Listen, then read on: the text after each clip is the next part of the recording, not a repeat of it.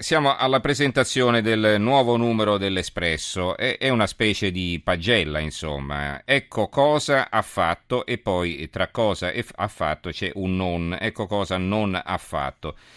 Eh, con una foto di eh, Matteo Renzi, eh, quindi troviamo sbarrate le cose sulle quali in effetti il governo ha operato come lavoro, riforme istituzionali, fisco, pubblica amministrazione e scuola e invece ancora scritte sulla lavagna, immigrazione, lotta alla corruzione, spending review, sud, diritti e così via. Quindi ecco cosa non ha fatto, le tasse l'occupazione, le nomine, la politica estera, le unioni gay il braccio di ferro con l'Europa, le promesse mantenute e quelle tradite, fact checking sul governo Renzi dopo 20 mesi. Ad illustrarci non solo la copertina e cosa c'è dietro naturalmente, ma anche eh, più nel complesso, più nel complesso questo nuovo numero dell'Espresso, è il caporedattore Gianluca Di Feo. Gianluca, buonasera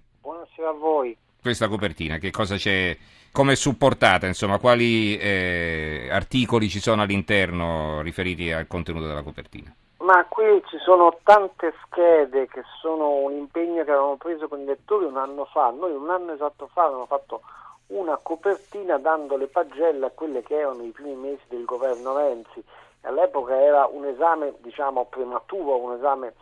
eh, non si poteva giudicare da otto mesi, adesso ce ne sono venti e un anno dopo la prima copertina, come promettemmo all'epoca ai lettori, siamo tornati a vedere la situazione analizzando vari aspetti chiave delle riforme degli impegni annunciati dal Presidente del Consiglio, eh, affidando l'esame di ciascuna questione a un collega specializzato.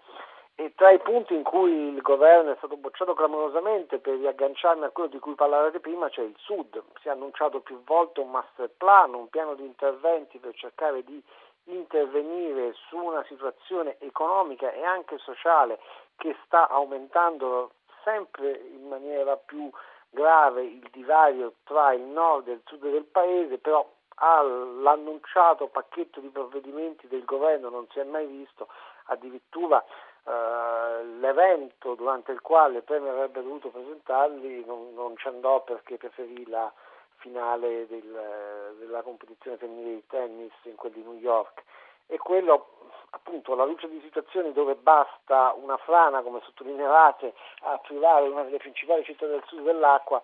è qualcosa che invece diventa sempre più ingente. È chiaro, ci sono punti positivi eh, come il lavoro dove la ripresa dei posti è netta o riforme che sono state portate completamente a termine, tipo quella della scuola. Eh, altri fronti, ad esempio le unioni civili, un fronte molto caro all'elettorato di sinistra e un fronte su cui da anni si annuncia un provvedimento che prenda atto di quella che è oramai la normalità della nostra società e di quello che è accettato in Europa, invece per una serie di veti incrociati e forse per l'assenza di una volontà politica di imporlo non si sta facendo nulla.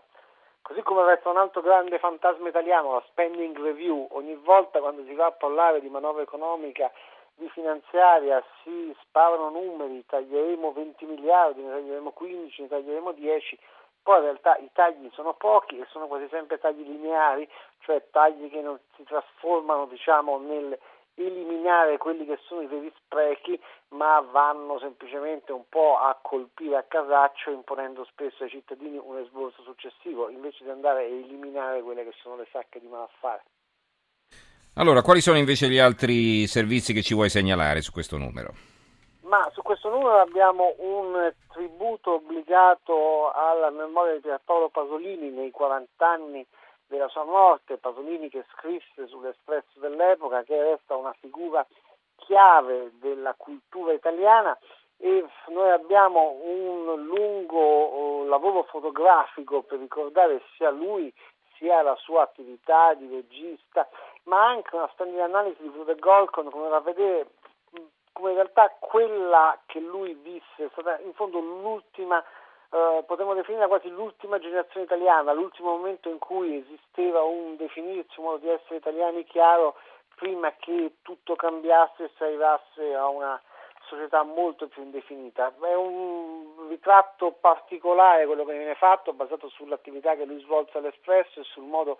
lo, um, sul modo in cui l'Espresso anche trattò il suo lavoro, evidenziandone i limiti e la potenza, quella che era le imperfezioni che rendevano ancora più geniale la sua attività e la sua produzione.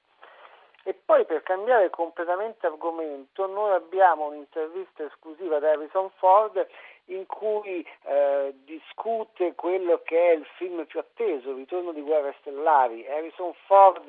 eh, a oltre 30 anni, a 32 anni esatti dal primo Guerre Stellari, torna a interpretare Ian Solo, il personaggio di brigante dello spazio che è stato uno dei suoi primi successi assieme a Blade Runner e che adesso lo vede di nuovo tornare in quella parte in grandi,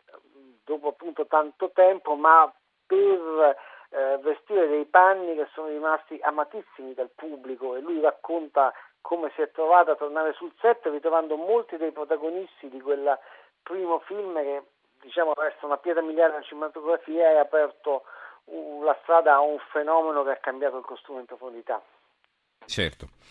Va bene, allora eh, ringraziamo Gianluca Di Feo, caporedattore dell'Espresso, che ci ha presentato il nuovo numero in edicola fra qualche ora. Ricordo la copertina, c'è una foto di Renzi con una lavagna dietro. Ecco cosa ha fatto e cosa non ha fatto. Le tasse e l'occupazione, le nomine e la politica estera, le unioni gay e il braccio di ferro con l'Europa, le promesse mantenute e quelle tradite. Fact checking sul governo Renzi dopo 20 mesi. Grazie a Gianluca Di Feo, buonanotte. Grazie a voi, buonanotte.